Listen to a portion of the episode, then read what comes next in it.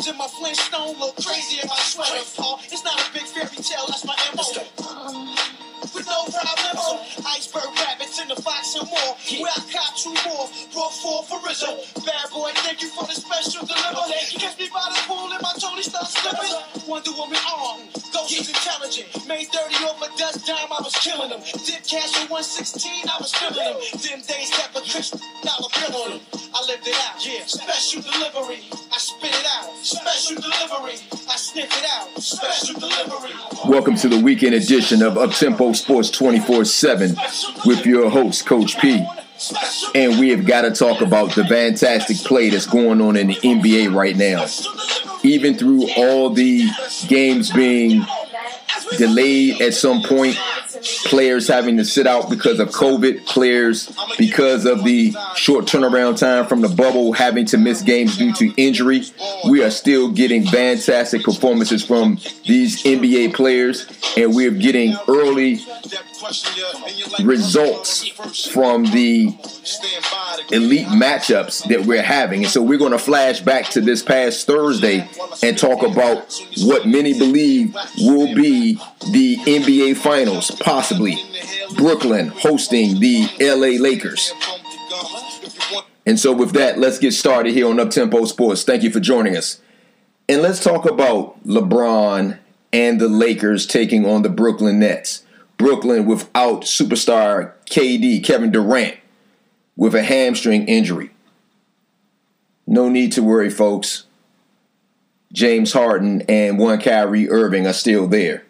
And they formed their big two. LeBron without his running mate, Anthony Davis, who looks like he was going to be out for at least at a minimum six weeks with that calf slash tendonitis in his Achilles. LeBron having to shoulder all of the weight of trying to keep the Lakers in second place in the West.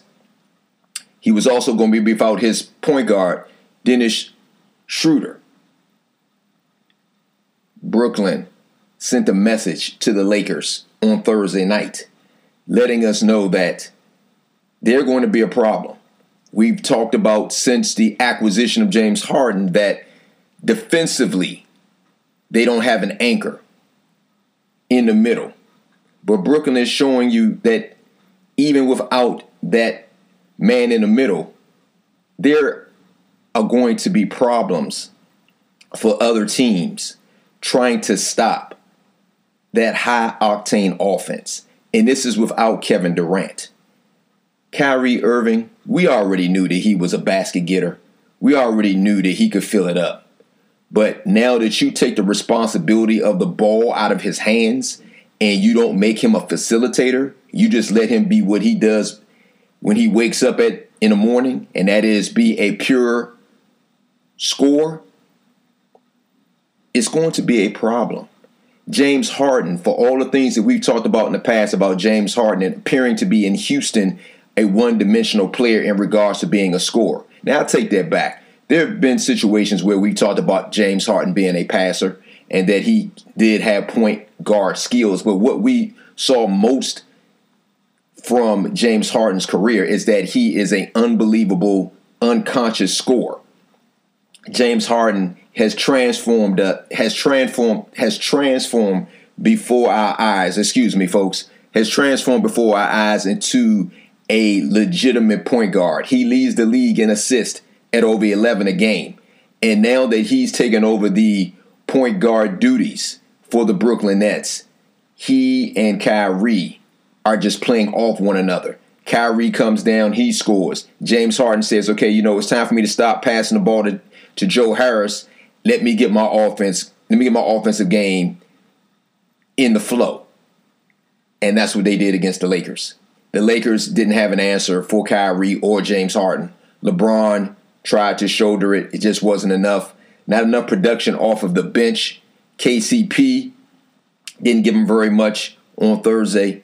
Kuzma has been playing very well in his role now that AD has been sidelined. Kuz has stepped into the starting lineup and he has played very well, especially on the defensive end.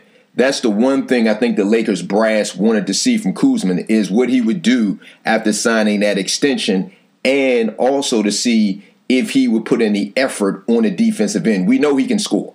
There's never been a question of whether Kyle Kuzma could score. It was what he would do defensively. Could he come out and do things defensively to help his his Lakers team? And that's what he's starting to do. He's being a better defender on the perimeter, and he's definitely crashing the boards and is helping in regards to getting rebounds. But the Lakers, you can tell, are missing Anthony Davis.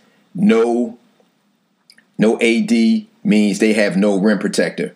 Marcus Gasol was a very good player. That was about four or five years ago. He's just a shell of himself now. And Brooklyn took advantage of it. If it wasn't James Harden penetrating down the middle, it was Kyrie dancing, dancing, and then going to the basket.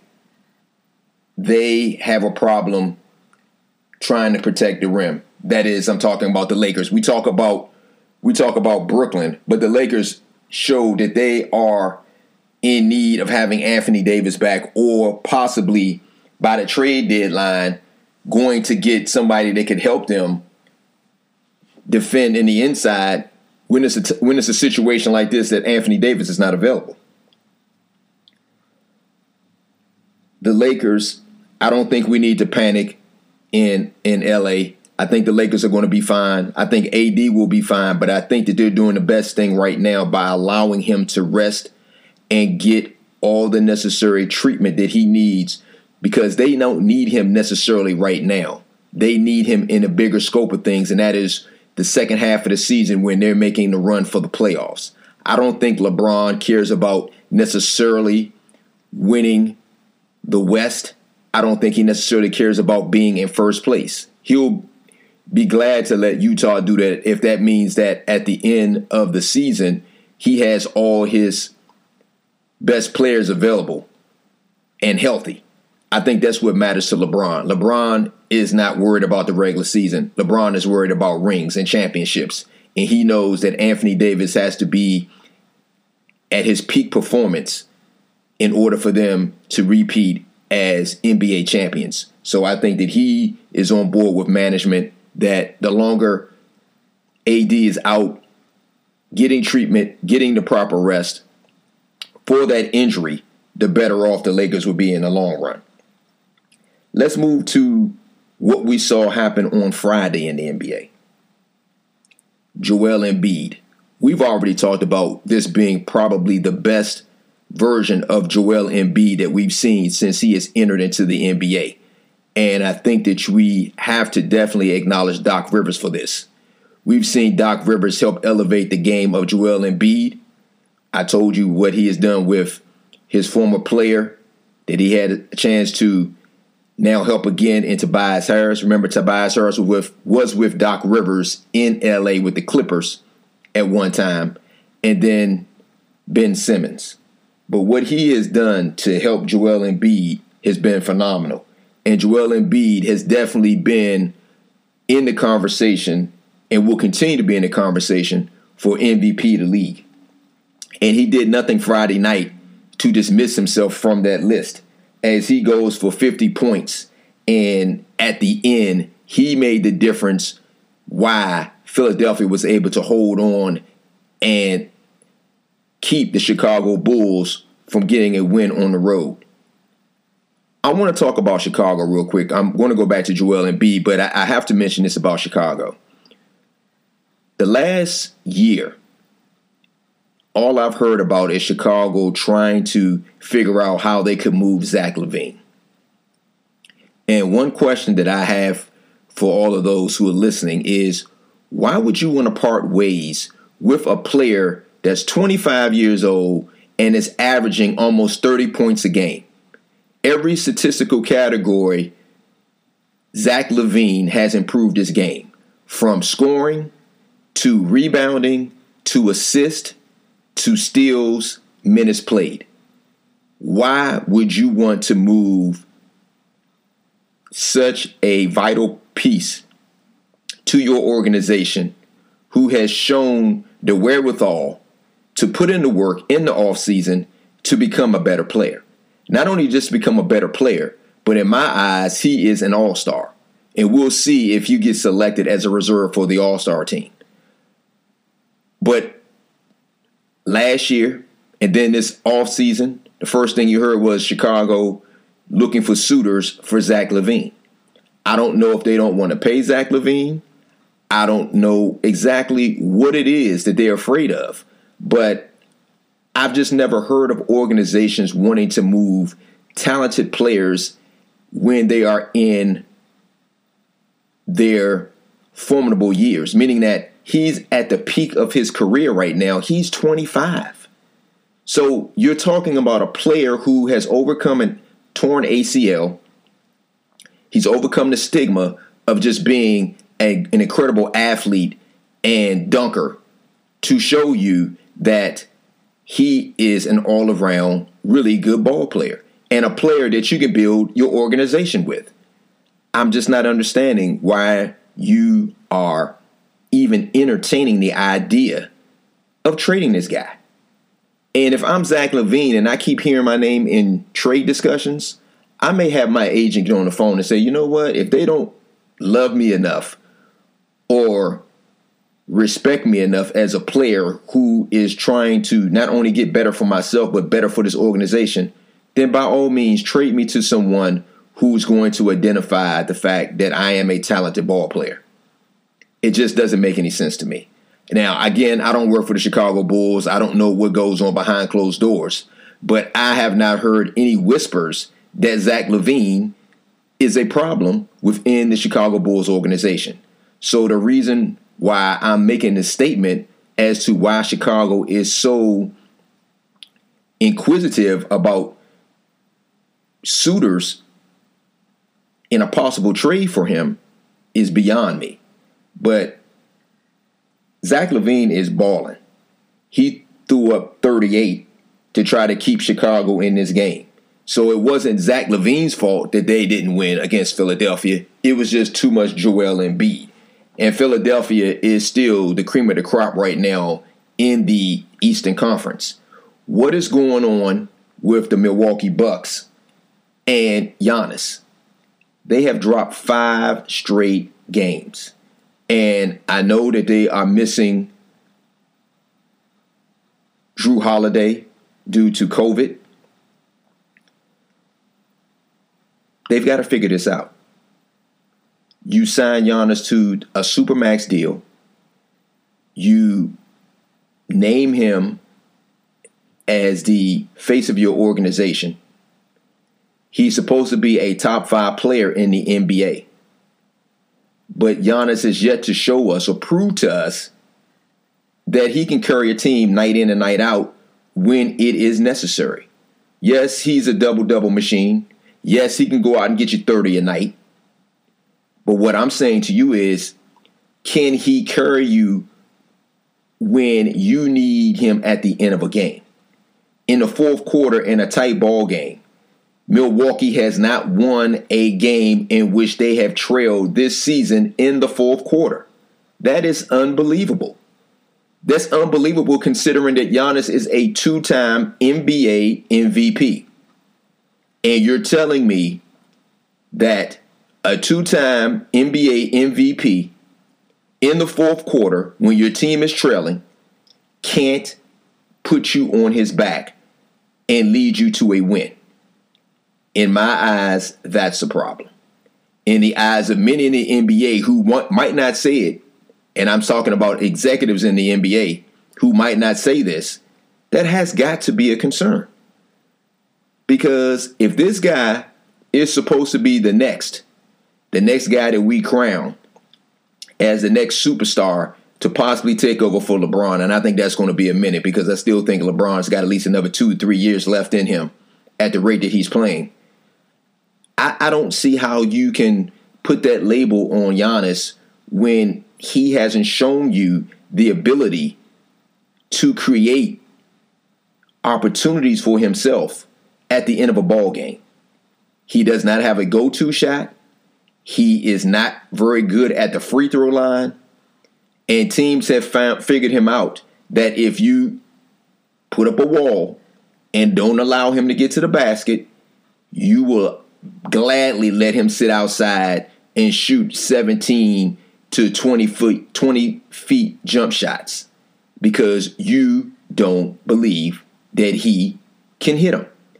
And by the rate in which he misses shots and the rate in which he takes these shots, I don't believe deep down that Giannis believes that he can make those shots. And that has got to be a problem for Coach Budenholzer and that Milwaukee Bucks organization. The player you're paying the most money to, the player that you deem as your franchise player, is not dependable. And for all the things that we've seen and all the things that we keep hearing about Giannis being a hard worker, I don't question that at all. But something's missing when it comes to his off-season progression because he has not gotten better with his jump shot. No one's asking him to come out and shoot like Steph Curry or Damian Lillard. We're just saying, can you get a consistent shot? We're saying, can you make a phone call to someone like an Akeem Olajuwon to work on your footwork, footwork, I'm sorry, in the post to develop a go-to move? You have to have something. You're almost seven feet tall. You have to have some move that you can go to that's just like Akeem and Kareem Abdul Jabbar, Michael Jordan, something that can't be stopped. You don't have that. And that is a problem for your organization. Now, to me, one of the reasons why I believe that they went after Jrue Holiday so hard is because they were definitely trying to get a second star alongside Giannis for for reasons that we're talking about right here on Uptempo Sports 24/7. Again, thank you for joining us. And that is in the big moment they have somebody else that they can fall back on. I think that if they go back to the bubble and look and see what Khris Middleton did last year, I think Khris Middleton could give them moments. I'm not saying that that's what you want to rely on is Khris Middleton when you're in those situations in the fourth quarter. But I think that Khris Middleton showed us that he's not afraid of the spotlight and that he's willing to take a shot or take shots if need be. But if you can't depend on the highest paid player on your team, the player that you centered your whole organization around to be the guy that's going to carry you through those stormy times, then you have a problem. And I know that they are waiting for Jrue Holiday to come back. And in my opinion, I think Jrue Holiday can be a player that they can depend on if they need somebody to be able to create a shot for themselves in a close of a game. But again, Jrue Holiday is not who they're building their organization around. Jrue Holiday is just a piece to the puzzle. And Milwaukee is going to have to really evaluate and go back to the drawing board to figure out what needs to be done to get Giannis over the hump to be the player that he is deemed to be, which is a superstar and franchise player. Speaking of superstars, we talked about in the bubble down in Florida for the playoffs the arrival of one Jamal Murray. And at the start of this season, we talked about how Jamal Murray just was not quite himself. We didn't know if that was because of the quick turnaround for, even though he's a younger player, but the quick turnaround, we just weren't sure what was going on. We've seen what his running mate, the Joker, has done. And the Joker we talk about Joel Embiid, and Joel Embiid, in many people's opinions, this year has established himself as the best big man in the NBA. But I'm gonna tell you right now, Nikola Jok- Jokic is right there at 1B. If Joel Embiid is 1A, the Joker is 1B. Again, Friday night, his he recorded his seventh triple double, but it was his running mate that finally broke out of his shell and looked like the Jamal Murray in the bubble. As Jamal Murray goes for 50. That's right, he hit a 50 burger. We had two 50 burgers on Friday. Jamal Murray, 21 of 25 from the field, 8 of 10 from three point range. He scored 50 points without an attempt at the free throw line. Let me say that again 50 points, 21 to 25. That's 85% efficiency from the floor. That's the second best in NBA history for somebody who has scored 50 or more points. The, the person with the highest percentage, of course, the late great Wilt Chamberlain at 87%. What is remarkable about what Jamal did was is that he did not have a free throw attempt. So you have to imagine what type of zone he was in from the field that he didn't need any free throws to get 50. He was 80% from the three point line. 80% from the three point line. That is unheard of. 8 of 10. 80% from the three point line. Jamal Murray, we hope this is the game that gets you back to what we saw between you and Donovan Mitchell in the bubble. Because if this is the Jamal Murray we're going to see from this point forward, especially in the second half, the Denver Nuggets are going to be a problem in the West. We've talked about what Utah has been doing, what Donovan Mitchell and his running mates have been doing, but Denver needs this Jamal Murray. Without Michael Porter Jr. being as consistent as they thought he was going to be after how he looked in the bubble last year, it's only been the Joker that's been carrying him night in and night out. This is why they need this version of Jamal Murray. And Michael Porter has had a few games now. He's been battling throughout this season with COVID protocol issues, but it seems like he's trying to round back into shape and round back his game. He's had a couple of good back to back games here, and they're going to need that from him too. But Jamal Murray is the X factor because as long as they can have Jamal Murray and the Joker doing what they do together, they are legit in the West. Now, are they legit to get out of the West? I still think they have a, a missing piece.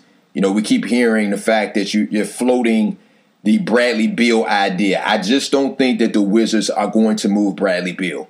Unless Bradley Beal goes to management and demands a trade, I think he's going to ride it out at least for the, this year and probably next year. But could you imagine Bradley Beal and Jamal Murray and the Joker?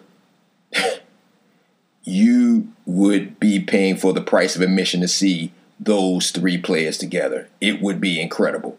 But I'm going to talk about another player that's been incredible, who's had an incredible year. And I don't think any of us saw this coming. Jerami Grant.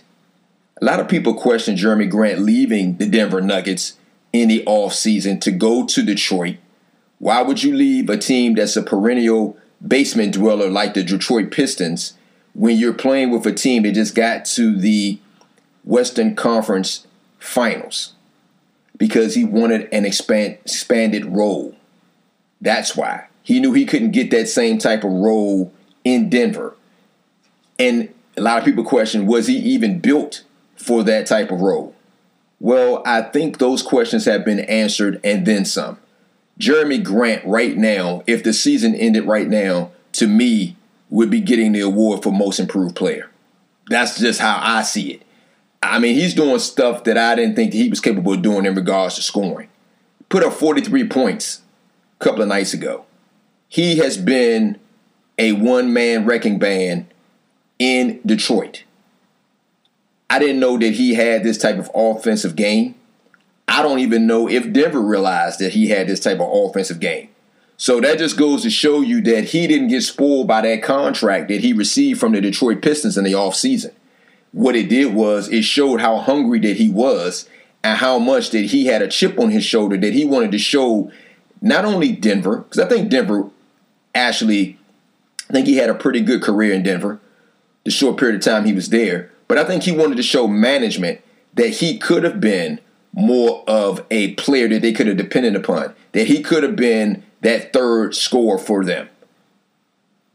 But he has shown that he is a number one asset in Detroit because Detroit is definitely in rebuild mode. They have nothing. And if it had not been for the performances of Jerami Grant night in and night out, I don't even know if they would even have, honestly speaking, if they would have any wins. He's made them competitive. I mean, look at what he did, how well he played against the Lakers and LeBron. The numbers he put up in that game. Look how he's carried them. I mean, they're getting nothing from Blake Griffin. They're probably going to move off of Blake Griffin. Blake Griffin, to me, it's a shame that, you know, the injuries mounted up for him, especially with his knees when he was with the Clippers. So he is not even the high flyer anymore that we were used to seeing. Matter of fact, Blake Griffin hasn't dunked in over a year. That's incredible considering that every time you looked at a, a, a game with Blake Griffin, somebody was getting posterized. That was just that was just a part of what was going to happen if you played against the Clippers back when Blake Griffin was Blake Griffin. Possibly you were going to be on ESPN highlights because Blake Griffin was going to put you on a poster. Those days are far gone now. But Jerami Grant, the young man, has established himself in the NBA. He's having a hell of a season, and I just want to reach out to him right now and say, hey, do you, sir, continue with the season that you're having. Your peers see what you're doing. You are having a great season, and maybe it'll pay its rewards at the end of the season with a most improved player award being presented to you. We talked about the Lakers and the loss that they had on Thursday. And then they had a showdown last night against the team that they played in the NBA championship, the Miami Heat. And we know what Miami's been going through with all the COVID protocols and injuries, Jimmy Butler being out, lineup changes seems like every other game. But Miami has found its way back into the conversation. Miami is getting healthy. Bam Adebayo is showing why Miami was willing to extend their young stud power forward slash center. He has been holding it down for them when Jimmy Butler's been out. Tyler Herro has played well um, in spots where he's had to start and or go back to being um, the six man coming off the bench. Kendrick Nunn has been the catalyst for this team. He has been the one that's been steady. He's been steady Eddie, as we would say. Um, Dragic was out to start the season. Remember, we told you Jimmy Butler's been in and out of the lineup, but Jimmy has started to get his legs back and started to show why he had such a breakout performance in the bubble. And Miami was able to get just a little bit of revenge last night as they hold on and beat the LA Lakers 96 94. LeBron flirted with a triple double. But LeBron acknowledged after the game that he's going to have to do more in order for him to carry and keep this Lakers team afloat. And while we're talking about LeBron, let's just talk about all of his accomplishments. Let's talk about what he accomplished on Thursday night in that loss to Brooklyn. We talked about the fact that Kyrie and James Harden just were too much offensively for the Lakers to handle. But let's talk about what LeBron did. LeBron becomes the third player in NBA history to score 35,000 points. He is the youngest to reach that mark in NBA history. He sits behind Kareem Abdul Jabbar and Karl Malone in the all time scoring leaders list. But LeBron separated himself into a list that only he is on, and that is LeBron scoring more than 35,000 points, 9,000 assists, 9,000 rebounds. Wrap your head around that for a second. Somebody who we have talked about since the day he walked into the NBA that people kept saying he didn't have he didn't have the clutch gene, that he didn't wasn't scoring enough, that he should be going averaging 30 points a night, doing what Mike did, doing what Kobe was doing, averaging at least 30 points a night, that he just didn't want that spotlight on him. No, it wasn't that. It was that LeBron is an all-around player. He is an unselfish player. And I and, and let me let me let me say this before people start getting all in their feelings, talk about did Coach P just call out Michael Jordan and Kobe Bryant and say they were selfish players? By no means am I saying that. What I'm saying is, is that this LeBron is a player who, within him, is just a facilitator. He is just a player who just wants to get everybody involved. And you have players like that. Le- LeBron is, in his DNA, is magic in regards to how he wants to be a point guard and running an offense, making sure that everybody gets involved. Michael Jordan and Kobe Bryant, their DNA was for them to be prolific scorers, to just be assassins when they stepped onto a hardwood floor. All they thought about was how they could cripple their opponent, take their heart away with the way that they scored on them. That's what their focus was. Their focus was how can they just rip the heart out of their opponent and win every time they stepped on the floor. Don't get it twisted. LeBron wants to win every time he steps on the floor as well, but he just wants to do it in a different way. So by no means am I calling Kobe or MJ selfish players because they're not or they weren't, but they were just so driven by wanting to make sure that their opponent knew that they could not be stopped. They wanted to make sure that their opponent knew that they would do whatever it took to get a W. That I think sometimes they didn't even think about the fact that maybe they didn't get their teammates involved all the time. And it's not to say that they didn't get their teammates involved because they did, but it may not be as much as we see LeBron does. LeBron goes out of his way to make sure that just like a point guard. This is what this is the mentality of a point guard. This is what point guards do. They want to make sure that everybody eats and then they will eat as well. Everybody has a different way of playing the game. It doesn't mean that one person's way is, is bad or one person's way is better. It just means that whatever works for you, whatever's beneficial to you and your team that's going to help elevate your team is what you choose to do. And that's how LeBron rolls. And to just imagine that all these years, and we talked about LeBron not being such a prolific scorer, that at this particular point in his 18th season, his 18th season at 36 years old, LeBron James sits third on the all time scoring list at 35,000 points. He has 9,000 assists and 9,000 rebounds. Before it's all said and done, I predict that LeBron will play with barring any injuries, everything being everything being equal, I think LeBron will play at maximum at least three more years. At least three more years. And if that is the case, LeBron will be at the time that he decides to hang up his shoes, he will be the all-time leading scorer in NBA history. Wrap your head around that. Wrap your head around the fact that we talked about LeBron not being a prolific scorer, that LeBron should be going out averaging 30, 30 or more points a game, but he didn't for whatever reason. That's what the critics kept saying. But at the end of the day, LeBron James will be the all time leading scorer. He may achieve that mark by the end of next year if he averages at least 26 points a game. He's 100, 130 games away from that mark. If you don't think he knows that, oh, you better check yourself because you better believe that everything that LeBron does is calculated. Everything that he does has meaning to it. And he is checking off his list of things that he wants to do. Now, even with that being said, I'm not sitting here saying that that means that he'll be anointed as the GOAT we'll have that'll be a discussion for another day.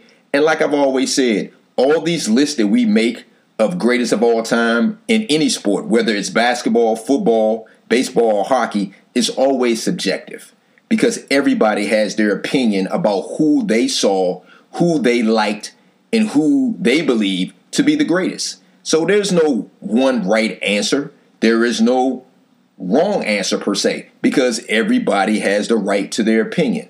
But I will say this, and I've said this on many occasions if you are not willing to put LeBron James in the conversation for greatest of all time, then you are not being fair to the talent, the extraordinary talent that this man has given us in his career. You're just being a hater. You're you're just not really a true basketball person who admires the game and the greatness of the players who have come through. If you're not willing to even put him in the category or put him in a discussion for greatest of all time. You can like who you like. You can, at the end of the day, even if he surpasses Kareem and is the all time leading scorer, you can still say that you think that Mike is what you saw and Mike is the best. But you cannot allow your optics to tell you that this man that wears the purple and gold right now for the LA Lakers has not been and will not be one of the greatest players to ever step on a basketball court that you have seen in your lifetime. Because if you can come out your mouth and say that, you are a liar. And I'm going to leave it parked right there. Woo! Yes, indeed. Got a lot of stuff going on in the NBA. We're going to take a small break and then we're going to come back and finish our discussion about the NBA because I want to talk about, see what you all think about the um, the voting for the starters for the NBA All Star game. And then, of course, we've got to talk a little bit about the NFL. We appreciate you tuning in to Uptempo Sports 24 7. And we're going to take a small break and we'll be right back.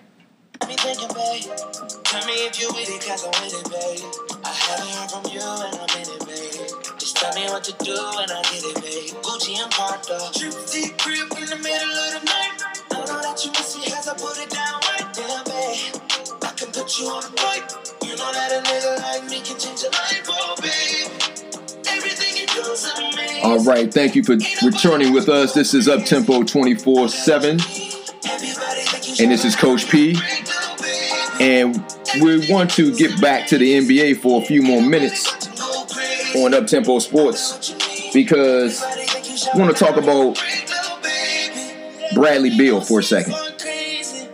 It finally looks as though the NBA has recognized what we in the DMV and a lot of players have recognized for years that Bradley Beal is a superstar. We have not acknowledged it. The NBA has not acknowledged it because last year he was left off of the All NBA team. He didn't make one one All NBA team, not first, not second, not third. How is that possible? So Bradley Beal took that, went into the lab, and came out this year and said, "You know what? I'm going to be even better than I was last year." And last year he was pretty damn good. So now Bradley Beal leads the league in scoring. Bradley Beal leads the league in every team drooling over the idea of possibly trying to trade for him. That's when you know that you have arrived. When NBA teams and their GMs are trying to figure out a way that they can convince the current team that you are employed by, the Washington Wizards, to relinquish you via trade. Bradley Beal, even with all the COVID protocols and games that have been ma- that have been missed, and in a year in which the Wizards have not been very good, Bradley Beal has been the one bright spot for the Wizards. And so has Russell Westbrook. Now, we've talked about Russ here, and I've told you that I personally would have not made the trade because to me, trading Russell Westbrook for John Wall was basically a wash. But Russell Westbrook is still done what Russell Westbrook does, what he's been doing for pretty much his entire career. He is a triple double machine. And he has brought that with him, even though he may not be playing back to back nights with the Wizards. He has still brought that tenacity and that veracity to their organization. to go along with Bradley Beal. Last night, Bradley Beal, 38 points, as he helped the Wizards beat the Portland Trailblazers 118 to 111. And something that I didn't know, which I thought was really crazy. Last night, the Washington Wizards won their fourth game in a row. I know you're saying, Coach, what's so big about that? What's big statistically about that is, is that that was the first time the Wizard the Wizards had won four games in a row in three years. That's right. You heard me correctly. There's no stumbling. I I'm not drinking. I'm I'm telling you this is the stat line that I heard last night watching the Wizards game. Last night, the Wizards won their fourth game in a row. That was the first time they had won four games in a row in a three year span. That was incredible to hear. The last time they won four games in a row was in 2018, February of 2018 to be exact. I could not be- I couldn't believe it. I was shaking my head when I heard that stat line last night. I was like, "Are you kidding me?" We've talked about teams like the Utah Jazz winning over the last year and a half between last year and this year, they've won 20 out of 21 games. They were on a 10 game winning streak until they lost to the Clippers on Friday night. Talked about the LA Lakers being on a 7 8 game winning streak. We told you about the Brooklyn Nets. And one thing I forgot to mention about the Brooklyn Nets the Brooklyn Nets, with all their defensive deficiencies, they are 10 and 1. This is a stat. This is a stat for you too. The Brooklyn Nets are 10 and 1 against teams that are 500 or better this season. As much as we talk about them being a one-dimensional team, just so offensively gifted with three of the best scorers we've ever seen in Kyrie, KD, and James Harden, they are 10 and 1 against teams above 500. So, let me I've given you two stat lines that you probably are scratching your head saying I can't believe that's that can't be true. Yes, the first stat line I gave you was that the Washington Washington Wizards won their fourth game in a row last night by defeating Portland. And that was the first time in three years they had won four games in a row. And then the other stat line I just mentioned to you was that the Brooklyn Nets are 10 and 1 with all their defensive defensive deficiencies their lack of a real rim protector, because DeAndre Jordan is not the same guy he was with the Clippers five five or six years ago. He's just not. It's you know age is set in now, so we know that he can't is not capable of doing all the things he did, you know, when he was a little bit younger, and that's that's just real. But with all that being said, Brooklyn is ten and one against teams that are five hundred or better. So that just tells you or goes to show that if they're able to get somebody that can give them some help on the defensive side at the trade deadline by March 25th, Brooklyn is going to be a problem in the Eastern Conference. For all the accolades that we put on the Philadelphia 76ers and the amazing season that Joel Embiid is having and Tobias Harris, we know Boston is going to eventually going to bounce back. They've gotten maximum performance from Jayson Tatum and Jaylen Brown, who both should definitely be all stars this year. But we're still waiting for Kemba. Now, Kemba had a good game a few nights ago. He dropped 28, but he is definitely not the same Kemba Walker that he was in Charlotte. That that knee is a problem. That knee issue is going to be a problem and maybe a problem the rest of his career. We hope not, but we'll see. But I want to get back to the Wizards and Bradley Beal real quick. Bradley Beal was acknowledged as a starter, which he should have been for this year's All Star game. We talk about the guards, and we know that Kevin Durant and LeBron James were the two highest vote getters, and they're, they're the captains of the of the teams that they represent. I'm going to sit here and I'm going to tell you that I am a big Luka Doncic fan for the Dallas Mavericks. We know going into this season, Luka was the preseason favorite to win MVP. I think that ship has sailed. Not saying that Luka's not having a good year, but it's just been too many other greater performances on a consistent basis that puts him out of that trajectory right now. At any other time, I would say Luka being named as a starter, you shouldn't even blink on it. But the season that Damian Lillard is having for the Portland Trailblazers, you have to say it's a big market bias for why Luka is getting the start over Dame. Remember, Dame has been without CJ McCollum for most of this most of this early part of this season. Remember, Dame came out the bubble late too. So did Dallas. Dame is holding it down. He just had uh, a blessing. I think the early part of this month, his wife gave birth to twins. Congratulations on that again. In a small market where most players, even though he's already been paid, will be demanding to get traded to get out of there because of the fact that he knows it is a tough road to travel to get to not only the Western Conference Finals, but just to get to the NBA Finals. Dame Lillard has said, put it on my back. I'm going to figure it out before my career is over with. I'm going to get Portland to the championship.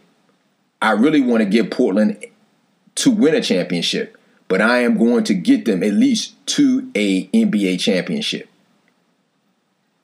We saw how the Clippers mocked him last year when he missed some free throws in the bubble, only to see the Clippers go out before they could get to the Western Conference Finals. That was a joke. But Dame has been consistent. He is one of the players that we put in the same category when you talk about def shooters, shooters with range. We always initially put at the top of the list, of course, Steph Curry. Dame Lillard is shooting at the same rate in regards to 30 feet and, and more in the NBA. Dame Lillard is a bucket getter, bucket maker, clutch player. Damian Lillard is telling us why you can never sleep on the desires and the heart of someone that we can look at and say he's a true champion, even without a ring. He's a champion because of the way he goes about and plays the game. Damian Lillard is a beast. I have been a big Dame fan since the day he stepped in the league because he has been that guy to elevate his game every single year, work on his game, work on his craft, make himself an elite ball player. He's getting help with Carmelo this year, who's having a rejuvenated renaissance career in the second half of his career. He's getting help from young players like Gary Trent Jr., Fern Simons, and even flashes from some of the younger players that they just drafted a few years ago. But Dame is the heart and soul of that team. Make no doubt about it. Without Nurkic and CJ McCollum, he still has Portland in the thick of the race in the West, in the tough Western Conference. So, again, I told you to start this conversation that I am a big Luka Doncic fan, but Dame Lillard is my guy. And even if Dame Lillard wasn't a guy that I liked, it's just based on optics.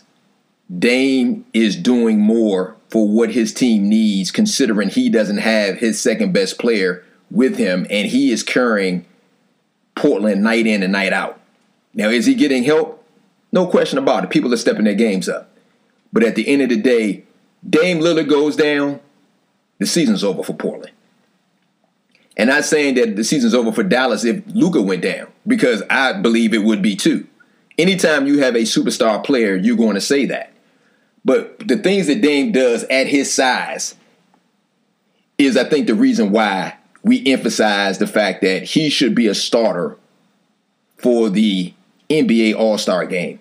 And Luka Doncic even came out and said, hey, for the most part, he basically said, I know I'm having a really good year, but Damian Lillard should be starting in the All Star game. And that's that's respect. That's respect. That's that's um, game knowing game, game recognizing game, as we like to say. And there's no question about that Dame's game is bigger than he is. He is one hell of a ball player. And so I just want to acknowledge that Damian Lillard should be a starter for the All Star game, but congratulations that he is on the All Star team. He'll get his minutes, I'm sure. But I just wanted to bring that up and see how you guys felt about it. Um, like I said, I think Dame Lillard is one of the premier guards in this league, small guard, big guard, whatever. He's just one of the premier players in this league. And as much as we talk about Steph being a big game shooter, some of the shots that I've seen Dame Lillard hit has been ridiculous. I mean, he hit some shots last night against the Wizards. He's stepping across half court and pulling that thing with a hand in his face, and he still lights out. So, congratulations to Dame. Congratulations to our own Bradley Beal here in the DMV on finally getting the respect and acknowledgement that you have been deserving of for the last few years.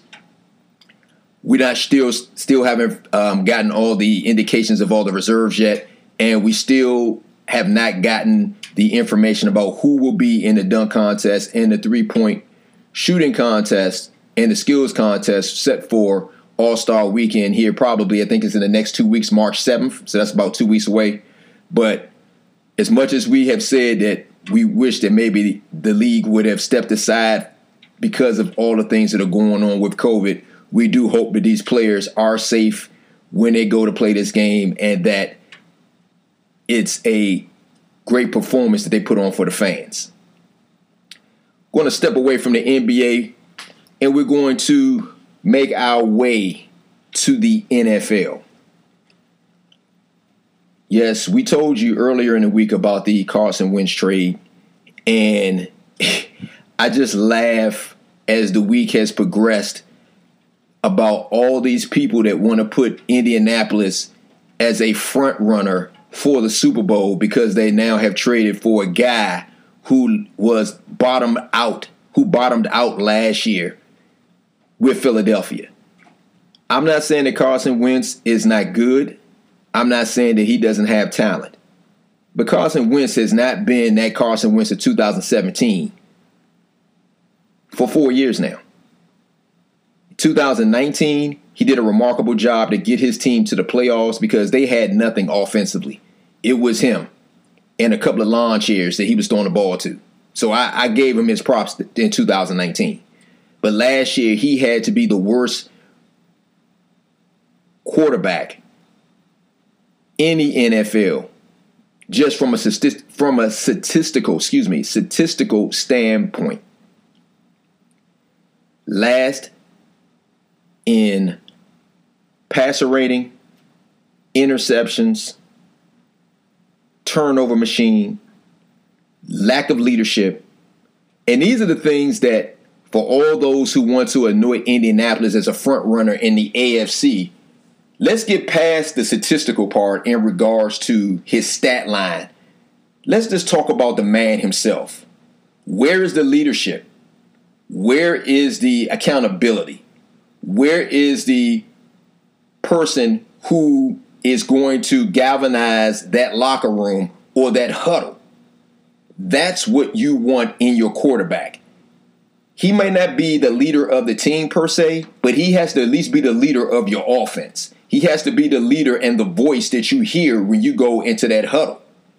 Your, your players that play alongside of him, your offensive linemen, your skilled players, they have to believe that he is the guy that can push them through when he steps into that huddle. If he can't, then you have a problem. And that's a problem that Frank Reich is going to have to acknowledge and they're going to have to work on way before we even talking about him taking a snap from center in Indianapolis. It's getting his mind right. It's getting the optics that we've seen over the course of his career in Philly, getting that right. We talk about your quarterback being the leader. We have not seen that from Carson Wentz at all. What we've seen Carson Wentz do is act like a petulant child who doesn't get his way. What we've seen Carson Wentz is complain about competition. Kind of like the same thing with Ben Roethlisberger. Big Ben in a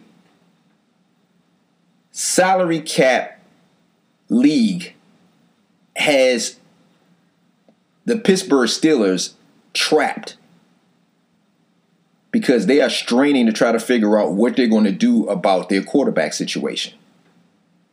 Ben is due to count against their cap $41 million. Even if they release Ben, he would count, I think, about close to $30 million against their cap. This is the same quarterback who, over the last three to four years, kept telling the Pittsburgh Steelers organization that he might retire. He was thinking about retiring, considering retiring. And then when they tried to go get a quarterback, he balked at it. Now they sit at the doorstep of the finality of Ben's career and they have no true replacement. And I don't think they really want to bring Ben back. But for all case and purposes, money structure wise, it probably is the better move for them to bring him back. This is what I'm saying. Quarterbacks unless you have just that guy, especially now, Ben, there was no question that Ben was the guy when he got to Pittsburgh. There's been no question about that. He's a two time Super Bowl winner. He will be a future Hall of Famer. But Ben has not always been the best Ben when you talk about the representation of the organization. He's not always been in shape. He's not always been the best person or the best leader that he could be. And those things have caught up with him now not being in shape the way he, Ben is is younger than Tom Brady. I think Ben is 38. Tom Brady's 43. That's five years. That's a big difference. And Tom Brady is playing like he's in his mid 30s. And Ben is playing like he's 43 years old. It's the same thing we saw with Drew Brees. Not that Drew Brees wasn't the, the consummate professional, but you could just see that the injuries had caught up with Drew Brees at the end of the year last year. Pittsburgh's got their hands tied and they've got to figure out what they're going to do. But I, I I wanted to slide Ben in here to talk about how Indianapolis just can't just think that now that they have Carson Wentz that they're automatically penciled in to get to the AFC Championship game against Kansas City or whoever else may get there. I still believe that Indianapolis has got to get Frank Reich and that organization to get Carson Wentz's mind right. I don't think there's a question about the skill set and the ability that he has physically. It's about what's between his ears that they need to work on. And I think that's where Frank Reich, the coach, Frank Reich, the psychologist, is going to have to play a major role in getting Carson Wentz to return to a shell of what he was in 2017 when mid-season wise he was a MVP candidate. I don't know if he can technically return to that. But they just need him to be a leader of men. They need him to be able to get out of his own way. If they can do that, then they have an opportunity. But Carson Wentz is going to have to accept coaching which we heard in Philly he did not always take too kindly to. He's going to have to accept that he, when he does not perform well, that he has to hold a sense of responsibility and accountability. Why should you be ex- exempt from any accountability when every, every other player on your team, on that roster, carries a sense of responsibility for the job at the position that they play. If Darius Leonard misses a tackle, Darius Leonard misses an assignment, he's going to get called out by the defensive coordinator. Why should you not get called out if you miss an assignment, miss a wide open receiver, or you throw into double or triple coverage and throw an interception? Why should you not be called out? Sports is a just like life. Sports is a game, but it's a referendum on accountability. You have to be accountable for the things that you do or don't do. And that's all of us in our jobs, in life, just living. This is how we have to be.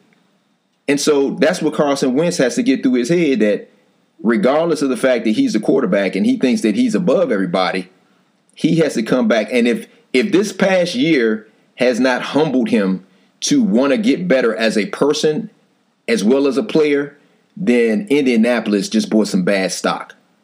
But Frank Reich is going to have to be, along with their GM, they're going to have to get this guy right mentally first in order for them to be able to achieve what they ultimately want is a return to the Super Bowl. That's what the ultimate goal is. Philip Rivers came in and got him to the playoffs last year. But now the expectations are going to be through the roof with Carson Wentz. And only he and management knows what needs to be done to get to that level. So we'll see if he's willing to accept that challenge and not only be better, but do better.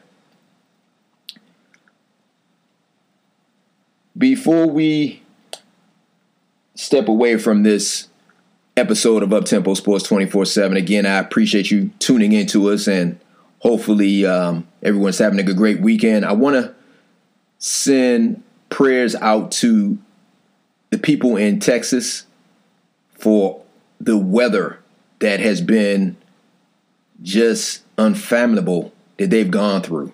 That's been so crippling. You know, so many people have lost power. So many people have had to be displaced out of their homes because they had no water or power. And I'm just hoping that things are going to be better and things were better this weekend, that they were able to get power back that the ice and snow that had accumulated has started to melt and that the power companies were able to get their generators working and get power back to these people, get water back to these people, that these pipes have thawed out, that the water is now working. The worst feeling in the world is not to be able to be safe.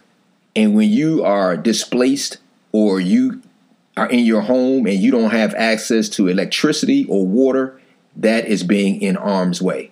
And so I just want to send prayers out to everybody in Texas and other parts of the world that were experiencing issues with the weather that may have crippled them during the week, that they are safe and in a better spot than they were when the week began.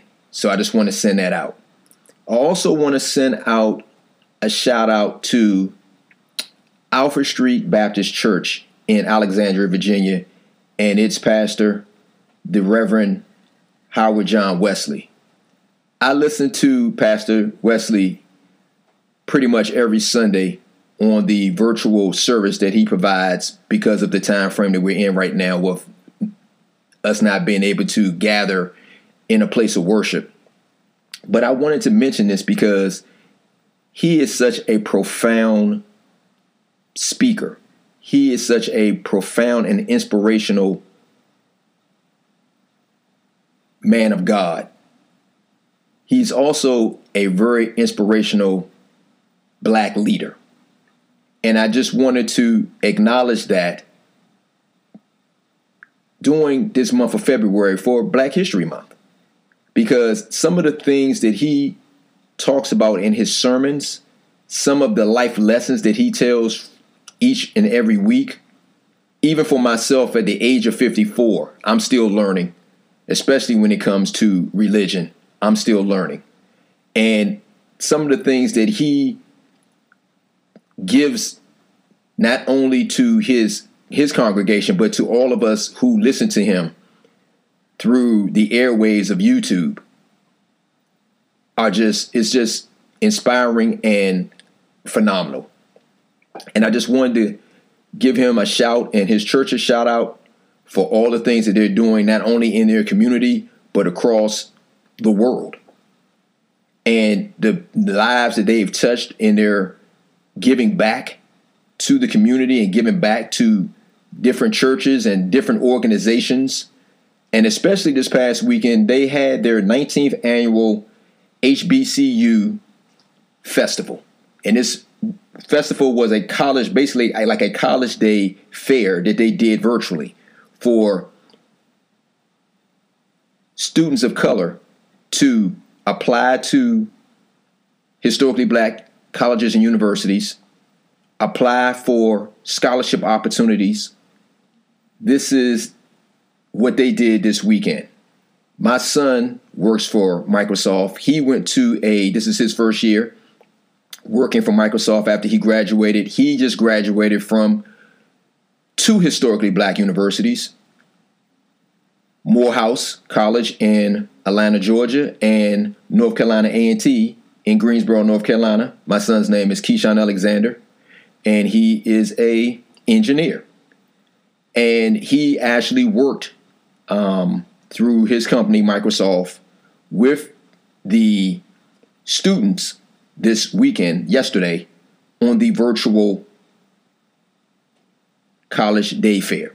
So I wanted to give him a shout out and give the shout out to the organizations like Microsoft and Google that have donated their time and money to HBCUs and to church organizations like Alfred Street Baptist Church. And like I said, I just wanted to acknowledge Pastor Wesley. I've never been to his church, but I tell you what, if you have never heard this man speak, he is such a profound speaker. He is such a knowledgeable man. He is a man of much knowledge and of much grace. And for those of you who don't know the word or searching for the word or somebody to lead you to the word, you can shouldn't go any further than tuning in to Pastor Howard John Wesley on Sunday mornings with Alfred Street Baptist Church. You will not be disappointed. He is a terrific leader and speaker and a God fearing man. And that's how I want to end this show. I just want to say thank you for tuning in. You can always catch us on our social media platforms Google, Apple, Spotify. Everyone have a safe and enjoy the rest of your weekend. Until the next. Peace.